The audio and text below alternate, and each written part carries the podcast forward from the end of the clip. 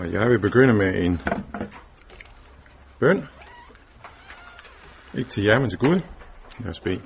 Kære Gud, vi bekender for dig, at vi er langt borte fra dine tanker, også når det drejer sig om de her ting. Og det er svært for os at tale ret om det. Og vi beder dig om, at du så selv vil tale os igennem det, vi her skal beskæftige os med. Amen.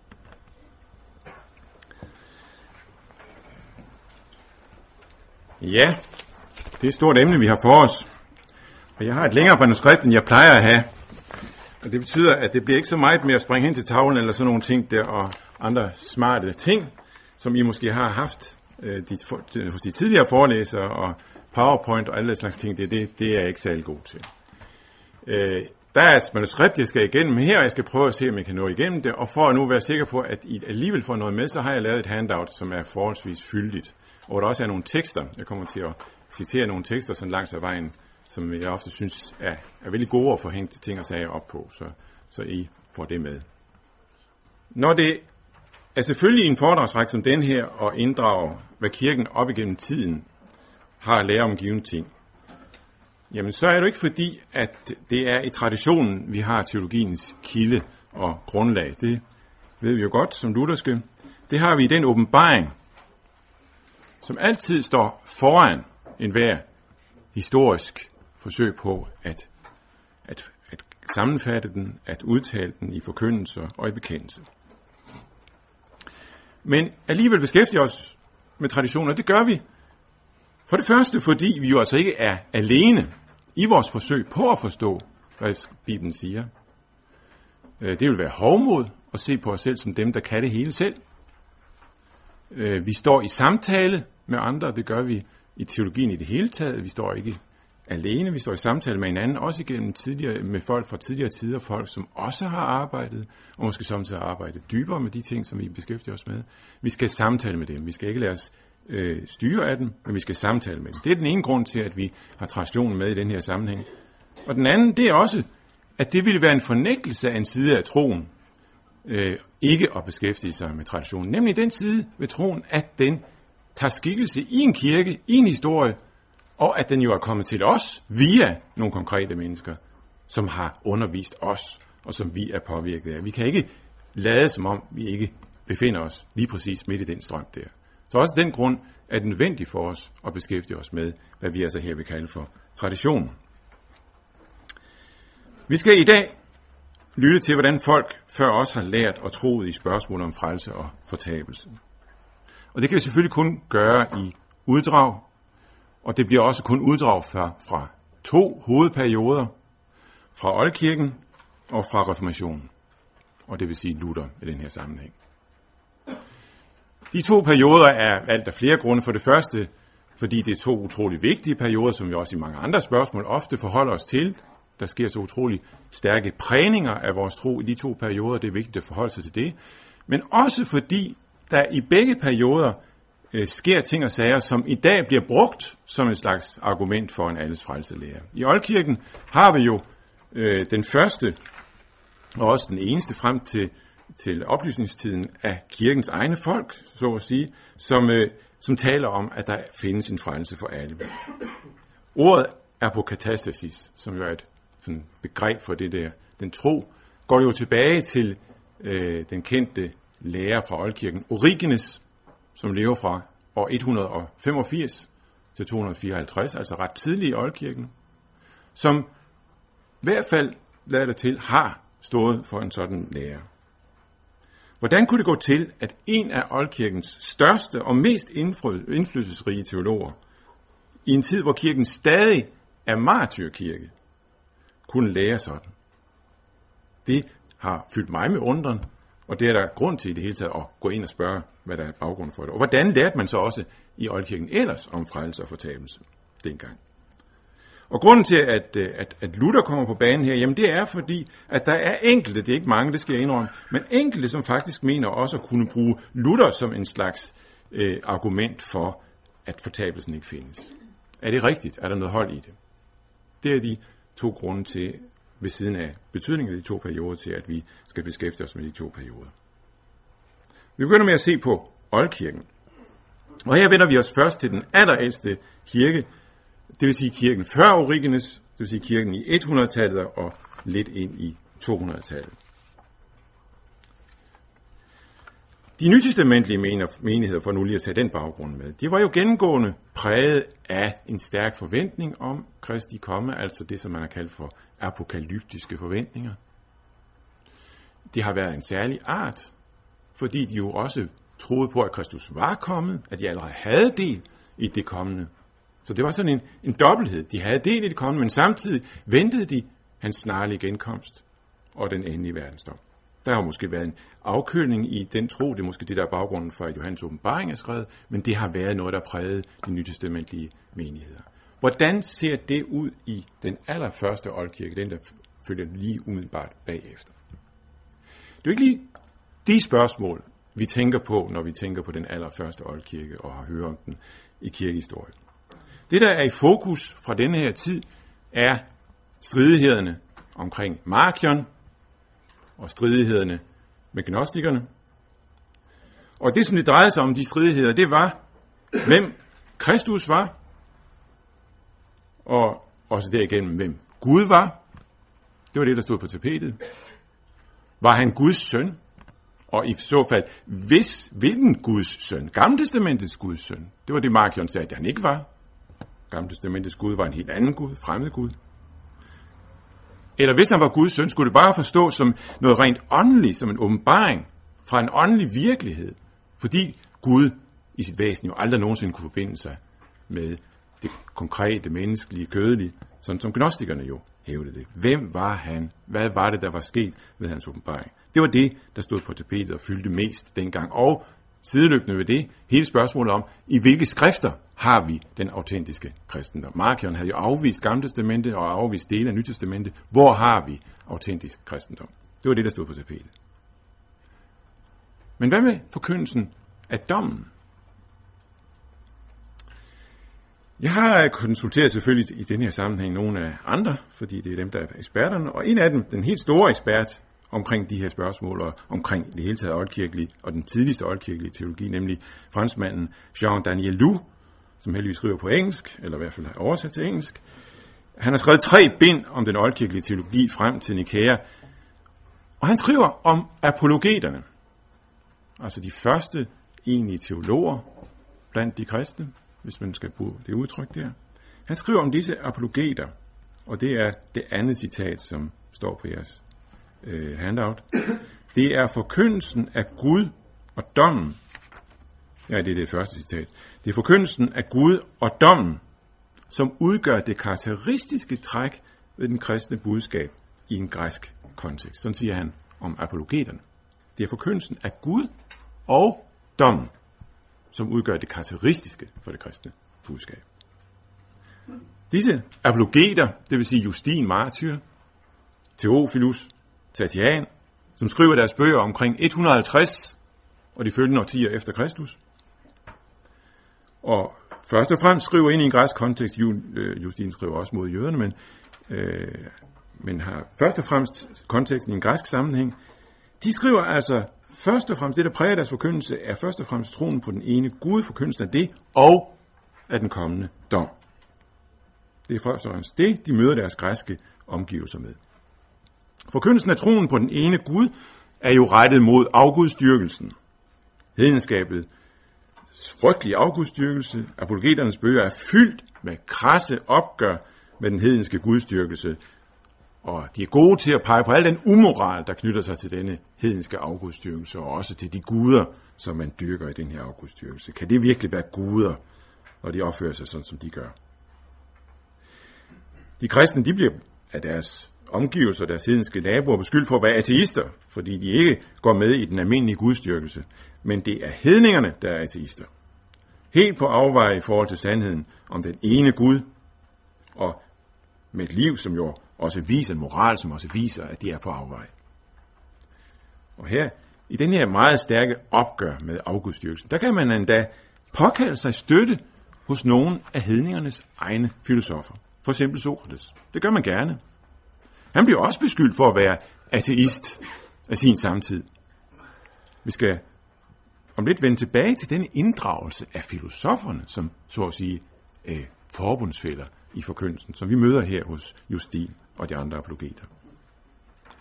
Det er det ene, man forkynder Gud, den ene Gud, og det er at vende om til ham. Og det andet, denne ene Gud vil holde dom. Det er det andet. Det er det, han en dag vil gøre ved sin søn, Jesus Kristus. Det er et lige så grundlæggende tema i deres missionsforkyndelse, som forkyndelsen af troen på Gud. Og det er nemlig missionsforkyndelse. Det er noget, Daniel Lu gør meget ud af at understrege, at selvom de altså henvender sig og taler filosofisk nogle gange osv., så er det missionsforkyndelse. Det er en forkyndelse, der er rettet mod omvendelse. Rettet mod, at hedningerne skal vende om til troen på Gud.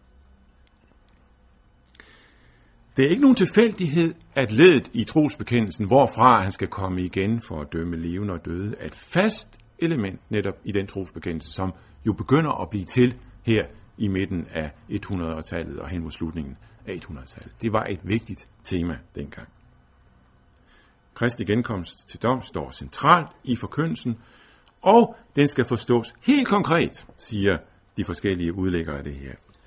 Øh, åbenbaringsprofetier fra åbenbaring, altså profetierne fra åbenbaringsbogen, også spørgsmålet om tusindårsriget, spiller en vigtig rolle hos mange af de her teologer, også i slutningen, hen mod slutningen af 100-tallet, hos folk som Irenaeus og Tertullian.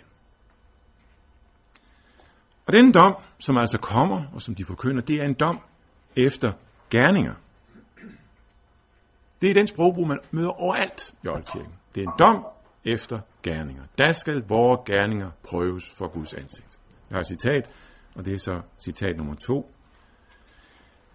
Intet ondt menneske, ingen der er begærlig eller deltager i sammensværgelser, heller intet godt menneske, kan være skjult for Gud, og enhver vil gå til evig fordømmelse eller frelse i overensstemmelse med indholdet af sine gerninger. Der tales om hos udlæggerne, at hensigten med denne forkyndelse af dom og dom efter gerninger er paranetisk, det vil sige, det handler om en forandring af liv og levnet. Det er derfor, der forkyndes dom efter gerninger. Og det her, det gælder jo altså ikke bare de kristne, men det gælder også hedningerne. En paranetisk forkyndelse også over for hedningerne, hedder det. Nu drejer det her sig om en missionsforkyndelse. Og hvis man lægger de to ting sammen, så rejser der sig jo et spørgsmål. Nemlig, hvor troen på Kristus bliver øh, hen i alt det her. Var det, var det ikke den missionsforkyndelsen skulle sigte mod? En missionsforkyndelse, som taler om gerninger, og som retter sig imod at ændre liv og gerninger, betyder det, at man bliver frelst ved gode gerninger? Vi skal vende lidt tilbage til det her spørgsmål, som bestemt er et af de spørgsmål, som, som jeg har siddet med i beskæftigelse med det her, som et, et spørgsmål, jeg måske ikke helt har fået 100% greb om. Når det gælder tale om den evige dom, så har man til forskel for talen om mod afgudstyrkelsen slet ikke nogen hedninger på sin side. Ingen filosofer. Ja, man mener måske nok at kunne henvise til øh, Platon og Platons filosofi, men det synes nok at være lidt øh, problematisk. Gennemgående afvises dommen simpelthen af de hedenske omgivelser. Stoikerne afviser den fuldstændig, sådan lyder det. Det er et af de punkter, som den store kristendomskritiker Celsus, som Origenes siden skulle skrive imod, han fremhæver sig en latterlig tanke, dette med en dom. Tanken om, at de fordømte skulle brænde i en ild i al evighed, er grotesk og umulig. Og lige så vigtigt er det at se, hvor vigtigt netop det er for de kristne at understrege. At sådan er det. Justin siger det sådan her, og det er tekst nummer 3. Hvis det ikke er sådan, som vi siger, og det handler altså om, om denne dom, denne stærke taler om dom, hvis det ikke det er sådan, som vi siger, så eksisterer Gud enten slet ikke, eller også er han ligeglad med menneskene, og hverken godt eller ondt betyder noget. En Gud, som ikke fælder dom, er enten slet ingen Gud, som siger Justin, eller også er han en Gud, der er totalt ligeglad med verden.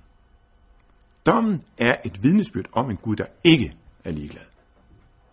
Han, som har skabt os, vil også noget med os og det liv, som vi har sat ind i sammen med andre. Og det liv vil han en dag kræve os det regnskab for. Det er det, Justin siger, og efter mit skøn er det også i dag en vigtig side ved troen på den kommende dom, og måden vi skal tale om den kommende dom på.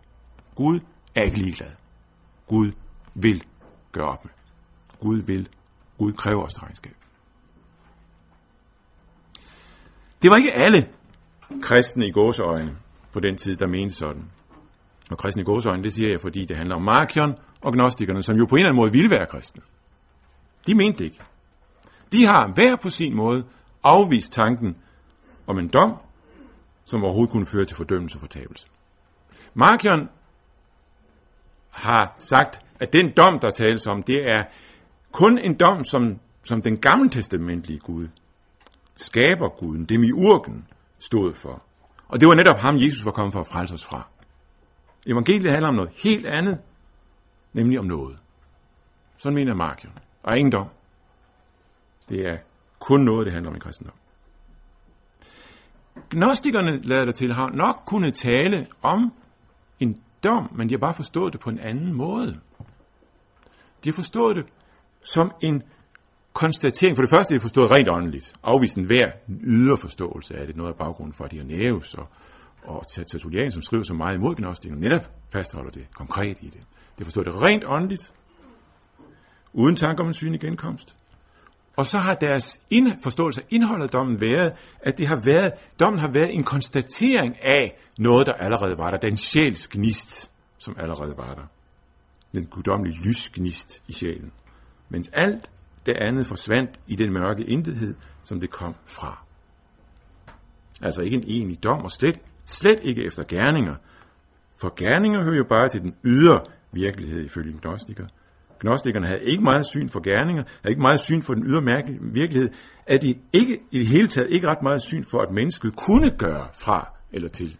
De havde et deterministisk øh, tilværelsessyn, og det er blandt andet også derfor, at de kristne over for gnostikerne hele tiden understreger viljens, menneskets frihed. Mennesket kan stå til ansvar. Ja, det lyder lidt fremme i vores ører, men sådan er det, altså i oldkirken. Øh, men denne fornægtelse af dommen blev kraftigt afvist af de såkaldte antignostiske fædre, det vil sige Irenaeus og Tertullian først og fremmest, som skriver deres skrifter hen mod slutningen af 100-tallet, 180 år 200. Det er uden tvivl noget af baggrunden for deres meget konkrete forståelse af dommen med tusindårsriget. Argumenterne, som de anvender, det er de samme, som vi så hos Justin, nemlig en Gud, som ikke holder dom, er ligeglad. Og så havde de et moment mere, ikke mindst Justin. Uden en fastholdelse af dommen, så falder Gamle Testament og Nye Testament og deres gudsbillede fra hinanden. Ikke dommen er det altafgørende. Det altafgørende er den Kristus, som er kommet for at frelse os igennem dommen. Men for nægtes dommen, så er det fuldstændig som Markion også rigtig rigtigt har set det, så er der ingen sammenhæng mellem GT og NT. Og så må man også, som Markion også mente, udelukke afskillige af de nytestamentlige skrifter. Så centralt står troen på den kommende dom altså hos disse tidlige fædre. Det var ifølge dem netop noget af det, der kendetegnede kristendommen og adskilte den fra de heretiske anskuelser. Et spørgsmål, som vi hurtigt skal prøve at stanse op ved her alligevel, inden vi forlader de her tidligste fædre, det er så spørgsmålet om, hvad den her tale om Sokrates som forbundsfælde for troen egentlig betyder. Jeg har antydet, at, øh, at der man taler om gerningerne som grundlag for dommen, betyder det, at disse fædre gik ud fra, at frelsen ikke var entydigt knyttet til troen på Kristus.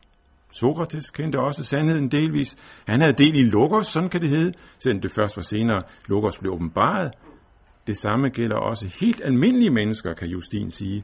Håndværkere og yderst ulærte mennesker, som foragtede den ulærte, men, men netop fordi de foragtede den offentlige mening, frygt og død.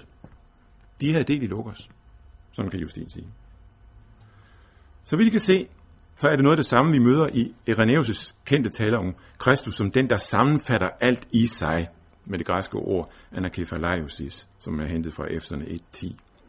Kristus sammenfatter en hel historie i sig. Det gælder først og fremmest de gamle testamentlige øh, profeter øh, og, og retfærdige øh, citat nummer 4, Jesus sammenfatter i sig selv alle retfærdige mennesker og profeters blod fra begyndelsen.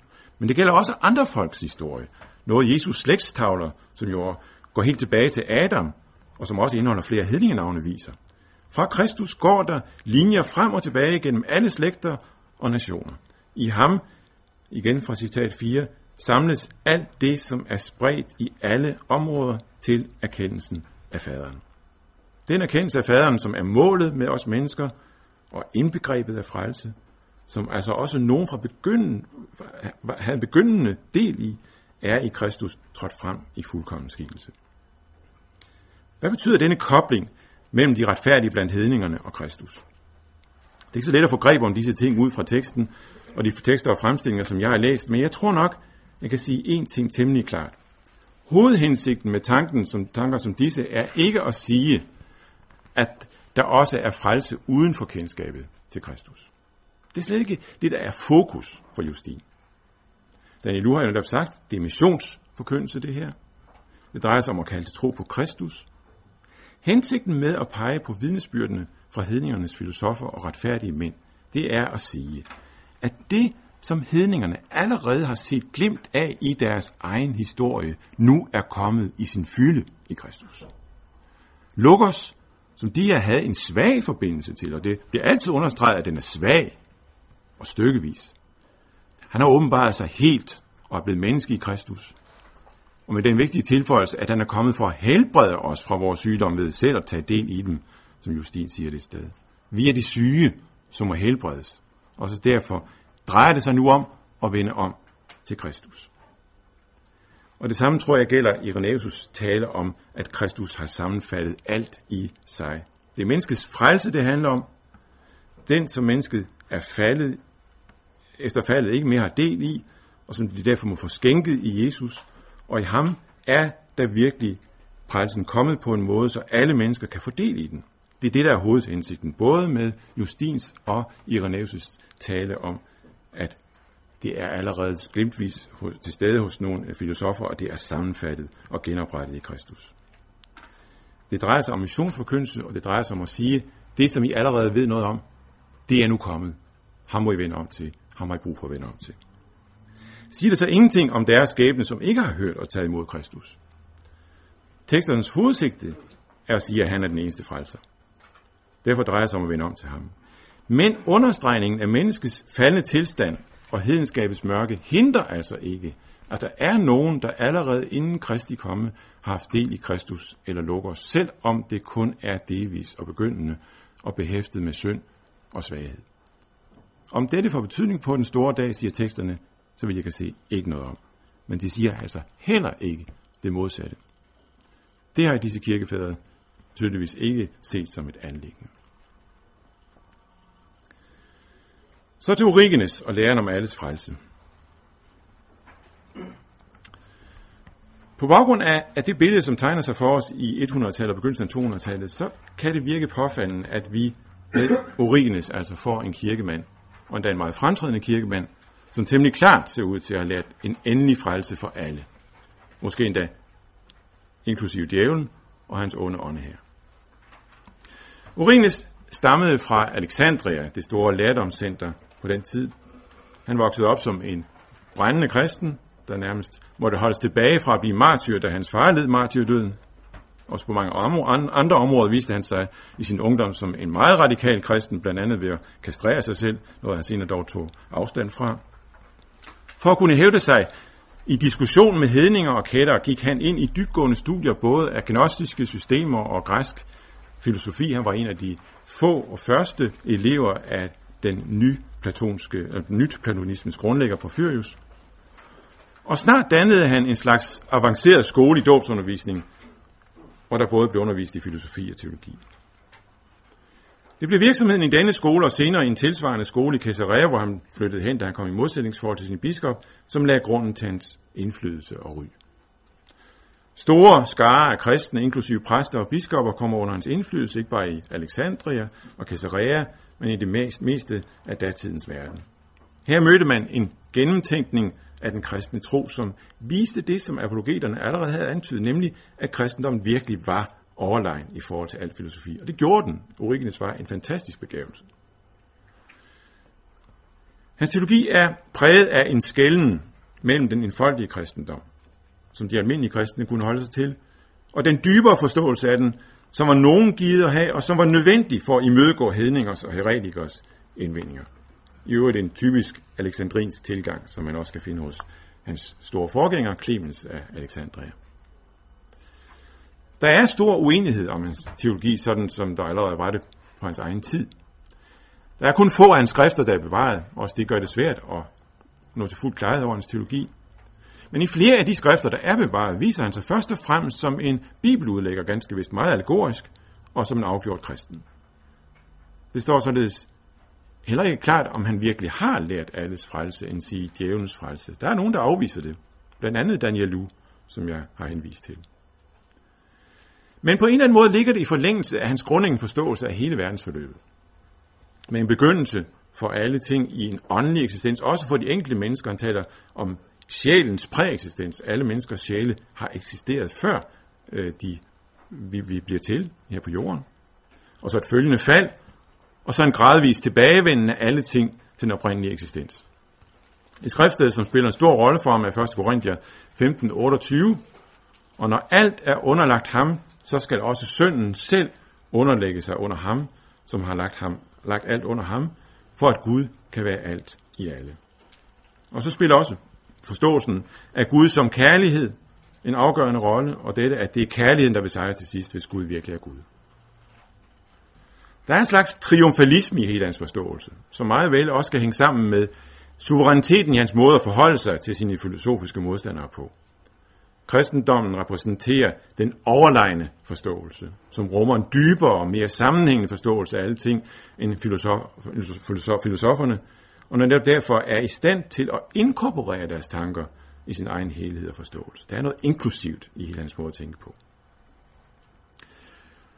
Det her det betyder ikke, at Origenes afviser dommen. På ingen måde. Overfor Kelsos, som jo angreb den og afviste den, har han forsvaret den. Og i sine eksegetiske udlægninger, blandt andet hans kommentar til Matteus evangeliet, som, som findes endnu, dukker det jo igen og igen op temaer, der handler om dom, og Origenes udlægger dem helt efter bogen. Der kommer en dag, hvor der skal ske en adskillelse mellem onde og gode, og hvor man bliver stillet for den fulde konsekvens af sine handlinger, en hver vil blive dømt efter sine gerninger. Men graver vi et spadestik dybere i det her, og det er jo det, vi skal ifølge Origenes, i hvert fald nogen skal, så handler dette med dommen for det første om en åndelig virkelighed.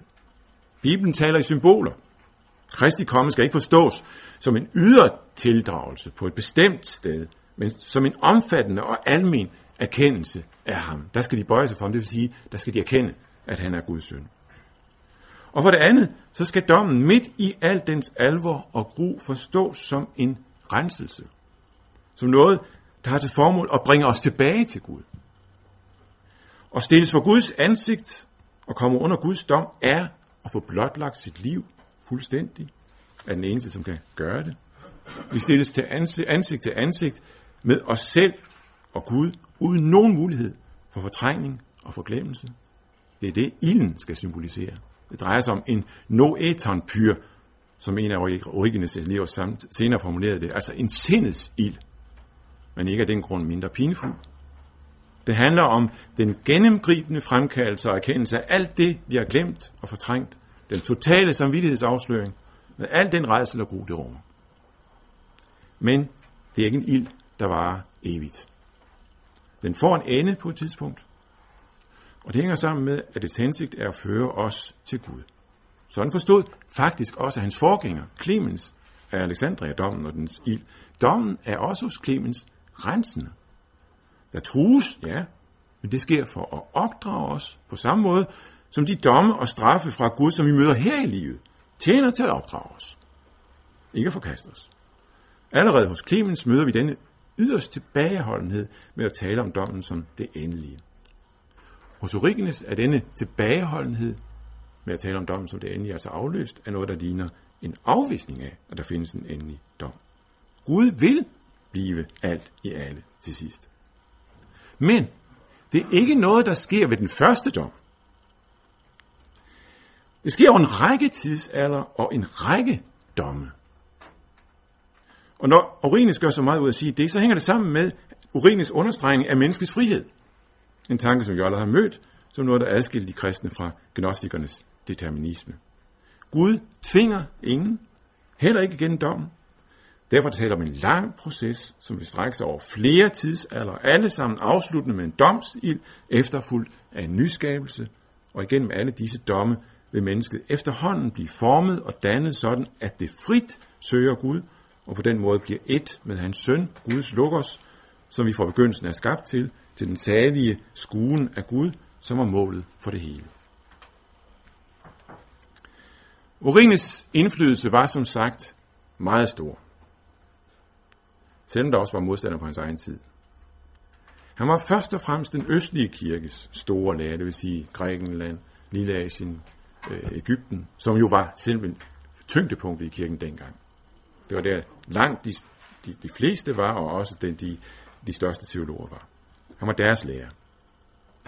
Det betyder ikke, at læren om alles frelse blev en del af kirkens lære. Faktisk så siger forfatteren til den del af øh, artiklen om dommen i det her store blå leksikon, vi har ovenpå, TRE, øh, der siger forfatteren til den der artikel øh, om den her periode, og om Origenes, at denne lære adskilte sig fra den gamle og den senere kirkes dogme og miljø. Sådan hedder det. Meget summarisk og entydigt i den her artikel. Og det er tekst nummer 4. Nej, jo, det er den fejlagtige også tekst nummer 4. Noget lignende siger også den kendte engelske oldkirkeekspert Kelly om situationen i 300-tallet, også i Øst. Han siger sådan her, når det drejer sig om de ondes skæbne, hvor den almindelige opfattelse af deres straf ville være evig, uden nogen mulighed for eftergivelse. Så det har åbenbart også for de fleste, hos de fleste været en indflydelse fra Origenes uden en lære om alles frelse. Altså Nasius var en af dem, der var under Origenes' indflydelse på en eller anden måde, og han har ikke en sådan lære. Men, selvom det altså er sådan, selvom der altså er en sådan generel afvisning af alles frelse på den tid, så kan man alligevel undre sig over, at reaktionen imod Aurelius på dette punkt ikke er stærkere. Det er først senere, vi for alvor hører den stærke reaktion. Og vi kan endda undre os over, at nogle af de mest fremtrædende kirkefolk på den tid i 300-tallet, nemlig to af de tre kapadokiske brødre, Gregor og Anasians og Gregor Nysse, faktisk lærer noget, der ligner det. Gregor Anasians, at dommen ikke vil være evig, og Gregor Nysse, at måske vil alle til sidst blive frelst. Der kom dog reaktioner på Origenes' teologi. Det gjorde der allerede i hans egen levetid, og i slutningen af 200-tallet, altså kort tid efter hans død, var der en, der opstillede en katalog over læremening hos Origenes, der måtte forkastes. Men det er først hen i slutningen af 300-tallet, at kritikken for alvor slår igennem. Sådan at der fra år 400 bliver forbudt at læse hans skrifter i flere dele af kirken. Der var både hans tale om sjælens præexistens, man lagde afstand til, og den åndelige forståelse af opstandelsen og hans afvisning af dommens evighed. Formelt blev det fastslået ved en kejserligt edikt i 543, som afviste blandt andet, at læren om, at dommen ikke er evig, og dette edikt blev stadfæstet ved kirkemødet i Konstantinopel i 553. Det betyder ikke, at Origenes teologi dermed var ude af verden. Den fortsatte med jo stor indflydelse, men en lære om alles frelse kunne der ikke tales om allerhøjst i den form, som man kan finde det hos den store 600-tals teolog Maximus Confessor, som taler om en universalitet i Guds frelsesvilje og tilbud om frelse, uden at det dog fører til, at alle konkret bliver frelst. Som eksempel på den klare afvisning af denne lære, som kom til at kendetegne kirken, og her ser nok den vestlige del af kirken, så vil vi til sidst i den her gennemgang af oldkirkens tale om frelse og fortabelse se på Augustin, og også inden vi går til pausen. Augustin, som jo så lever fra 354 til 430, er den vestlige kirkes, og det, den vestlige kirke, der mener jo altså alt det, der ligger vest for øh, Adriaterhavet, altså Italien og Spanien og øh, Sydfrankrig på det tidspunkt, hele Nordafrika, øh, hvor Augustin jo også var, og så alt det, der følger bagefter, vi andre inklusive, vi hører med til den vestlige kirke i den her sammenhæng. Han er en vestlig kirkes store og altdominerende lærer. Hans overlegenhed i forhold til samtidens filosofi og dannelse kan uden problemer sammenlignes med Origenes. Men der er selvfølgelig væsentlige forskelle også i teologisk indhold. Men en af de forskelle, der også er, er, at hans indflydelse ikke begrænsede sig til en tid, og siden kun eksisterede som en understrøm, men at den varede ved og voksede. Han blev den, der selv på afgørende punkter kom til at forme den vestlige kirkes teologi og fromhed, og samtidig blev han for Europa simpelthen forbindelsesled til oldkirken, også i kraft af alt det, han skrev til oldkirken og den antikke kultur, dengang den vestlige del af romeriet jo sank i grus på hans egen tid med folkevandringerne. Der havde man hans skrifter, og ved det kunne man så stadigvæk have forbindelsen til oldkirkens teologi. At være ortodox var i store dele af middelalderen det samme som at være i overensstemmelse med Augustin. Hen mod slutningen af hans store værk om Guds stad, som er en gennemgang af verdenshistorien, fremstillet som Guds gerning fra skabelse og fald frem til dom og fuldendelse, et værk, som fylder så meget i den danske oversættelse, øh, kommer Augustin ind på den sidste dom i bog nummer 20-21 i, i de alt 22 bøger. Den sidste, det er så selvfølgelig øh, frelsen, der skildres der. Det, som i første omgang slår en ved læsningen, er den enorme rolle, bibeludlægningen spiller i fremstillingen. Stort set hele vejen igennem drejer det sig om bibelsteder eller passager, som har en særlig betydning for spørgsmål, og det er mange, kan jeg godt hilse at sige. Og udlægningen er i hvert fald i denne del præget af en bogstavelig tilgang, som gør det hele forbavsende tilgængeligt og brugbart også for os i dag. Vi har en meget fin oversættelse af Om Guds stad på dansk ved Bent Dalsgaard Larsen, som står heroppe ovenpå. Den første del af fremstillingen, bog nummer 20, er en lang argumentation for, at der kommer en sidste dom. Vi møder også Guds domme her i livet. Ja, hele livet er siden faldets dag præget af Guds domme, sådan siger Augustin det. Men disse domme er fuldstændig uudgrundelige for os. Vi kan slet ikke pege på nogen og sige, det er Guds dom, eller det er det ikke. Sådan som vi også kan mærke det på klagesalmernes klage over uretfærdigheden og uudgrundeligheden i det, der sker med dem. Men på den sidste dag, som ifølge Augustin skal opfattes som tid, vil tingene blive foldet ud og sat på plads. Og det er tekst nummer 6. Den dag kaldes nu i allerenligste forstand dommens dag, fordi der på den dag ikke vil være nogen plads for den uforstandige klage om, hvorfor den og den uretfærdige er lykkelig, og den og den retfærdige lykkelig, for da vil det vise sig, at kun de gode og alle de gode får den sande og fulde lykke, og kun de slette og alle de slette den fortjente og højeste ulykke. Jeg ved ikke, om Augustin har nogen bestemt for øje i denne understregning af, at der vil komme en sådan dag, at der vil være en sidste dom. Måske er der en betydning, at han gør det, også i hans egen samtid, fordi der fra 200-tallet og fremover var kommet en tendens til at henlægge dommen til efter døden, og dermed at afsvække talen om en sidste dom. Augustin taler i hvert fald bevidst og klart om en dom ved tidens afslutning, og vel at mærke en dom for alle, også de kristne. Mere væsentligt for det spørgsmål, som optager os i det her foredrag, nemlig spørgsmålet om frelse og fortabelse, er Augustins videre udfoldelse i bog nummer 21. Den former sig nemlig som en stillingtagen til en række indvendinger mod talen om en sådan sidste, endegyldig og evig dom. Indvendinger, som både kommer fra ikke-kristent hold og fra kristent hold. Læg mærke til det sidste. Når det gælder indvendingerne fra de ikke-kristne, så drejer det sig både om de mere overfladiske indvendinger, som for eksempel det fysisk umulige i en evig lægemlig pine. På et tidspunkt må man jo gå til grunde. Og Augustin tager det op grundigt og omfattende, og filosofisk også. Men også logiske og følelsesmæssige indvendinger tager han op, som man også kan møde dem i dag, som for eksempel, hvordan en timelig øh, forseelse skulle kunne medføre evig straf.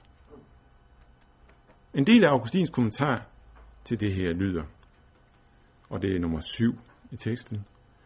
Men den evige straf synes hård og uretfærdig for menneskelig opfattelse, fordi dødelige menneskers forståelse er så svag, at den indebærer en mangel på sans for den højeste og reneste visdom, der alene sætter i stand til at opfatte, hvor stor en helligbrød, der er begået i den første overtrædelse. Hvor stor en helligbrød, der er gået i den første overtrædelse.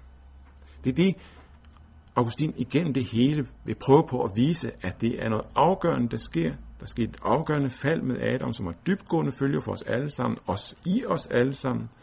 At vi som menneskeslægt virkelig er kommet bort fra Gud, og kun frelses ved en, nemlig Jesus, og den åndelige genfødelse, som han skaber i os. Efter denne almene begrundelse for dommens nødvendighed vender Augustin sig til vores barmhjertige medkristne i gåsøjne, som man kalder dem for. Det drejer sig ikke om egentlig tællinger og Rigenes, der, sådan opfatter Augustin ham i hvert fald, har lært, at også djævlen bliver frelst. Det drejer sig om mennesker, som af forskellige grunde taler om, at der vil være en sidste mulighed og håb for mennesker. Det er ikke fordi, de vil afvise eller omtolke de bibelske domsudsagn, de er virkelig ment, som de har sagt, fordi synden fortjener det, men alligevel må vi tro på, at barmhjertigheden vil sejre til sidst. Blandt andet på grund af de hellige bønder, for de hellige vil på den yderste dag bede for syndere, sådan som de jo gør det allerede her i livet, og den bøn vil Gud da ikke sidde og høre. Eller der kan anføres andre ting. Er man døbt med en kristne dåb? Har man holdt fast ved en kristne bekendelse? Står man i en kristne kirke og måske til og med har givet den tørstige et bære vand? Jamen så vil man da blive frelst selvom også man ellers har levet et syndigt og ufuldkomment liv. Men Augustin mener ikke, at der er skriftmæssig belæg for den slags tanker. Sådan kan man, som det hedder i tekst nummer 8, tænke, hvis det ikke er, hvad Gud har sagt, men hvad mennesker gætter på, der får størst vægt. Frelsen bliver dem til det, der virkelig har bygget sit liv på Kristus, hvilket ikke betyder fuldkommenhed og syndfrihed. Augustin har stærke ord mod enhver form for hovmodig selvbevidsthed, og taler jo som bekendt om kirken som et sygehus. Men at dem, som, som er afhængige af den her, øh, det, det drejer sig om dem, som er afhængige af Kristus, som også viser den afhængighed i, at man ønsker at indrette sit liv efter hans ord. Og de er ikke mange. Augustin har et sted en for os temmelig rystende udtalelse om, at når der er mange flere i hævnens straf end i barmhjertighedens nåde, så skyldes det, at det må gå op for os, hvor alvorlig vores situation er, og hvad alle har fortjent. Fortabelsens gru og de fortabtes antal skal sætte den uforskyldte barmhjertighed i relief. Bestemt ikke sætte os i relief, eller dem, der bliver frelst i relief, men barmhjertigheden i relief. Også hos Augustin er der dom efter gerninger, og også her kunne man spørge, hvilken rolle Kristus og troen spiller, og om dom efter gerninger betyder en mulighed for de retfærdige hedninger. Til det første altså om, hvad Kristus og troen spiller, og hvilken rolle det spiller, så må man sige, at den spiller alt en kæmpestor rolle i Augustins forståelse. En helt grundlæggende rolle. Det hænger jo blandt andet sammen med hans stærke understregning af faldet. Mennesket kan ikke gøre noget. Gud må gribe ind og skabe en indre forvandling, som det drejer sig om. Og den skaber han ved budskabet om barmhjertigheden i Kristus. Ved dette kærlighedens budskab indgyder han kærligheden i vores hjerter, og det er kun ved den, der kan ske en opfyldelse af hans vilje i vores liv. Med hensyn til det sidste, muligheden for dem, der ikke kender Kristus, siger Augustin ikke meget i den her sammenhæng. Den stærke taler om faldet synes ikke at åbne op for de store muligheder, men det er dog bemærkelsesværdigt, at Augustin tydeligvis opererer med en graduering af fortabelsen i tekst nummer 10. Dog bør det på ingen måde benægtes, at også selve den evige ild vil være lettere for nogen og værre for andre, alt efter hvad de har fortjent, selvom det er noget ondt. Det er meget kort, Augustin kommer ind på det i den her sammenhæng, uden skriftbelæg, men på en bemærkelsesværdig sted, nemlig som det aller sidste i Augustins grundlæggende tale om dommens og straffens nødvendighed. Midt i den meget klare tale om en endelig dom og adskillelse, klarere end man finder det hos de fleste i oldkirken indtil da, det er i hvert fald mit indtryk, men fastholdelse af alle de forarvende og provokerende tanker om en evig fortabelse, har vi altså også tanken om en sådan fortabelsens graduering. En graduering, som har spillet en vigtig rolle i teologi og almindelig bevidsthed i kirken efter Augustin. Man kan for eksempel tænke på Dantes guddommelige komedie. Her kan man godt se en vis mildnelse Ligesom man heller ikke skal glemme, hvor meget menneskets genfødelse og fornyelse ifølge Augustin hviler i Guds nåde i råd og forudbestemmelse. Det betyder, som jeg har set, på ingen måde, at der så ikke bliver nogen yderste dom og adskillelse, men det betyder, at det, der den afgøres på, ikke ligger i det ydre, i vores anstrengelser, men i noget, som Gud alene kan gøre og virke i et menneske. Så meget til Augustin og Oldkirken.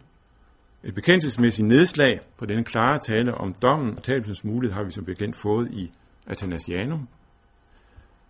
Og det er det tekst nummer 11.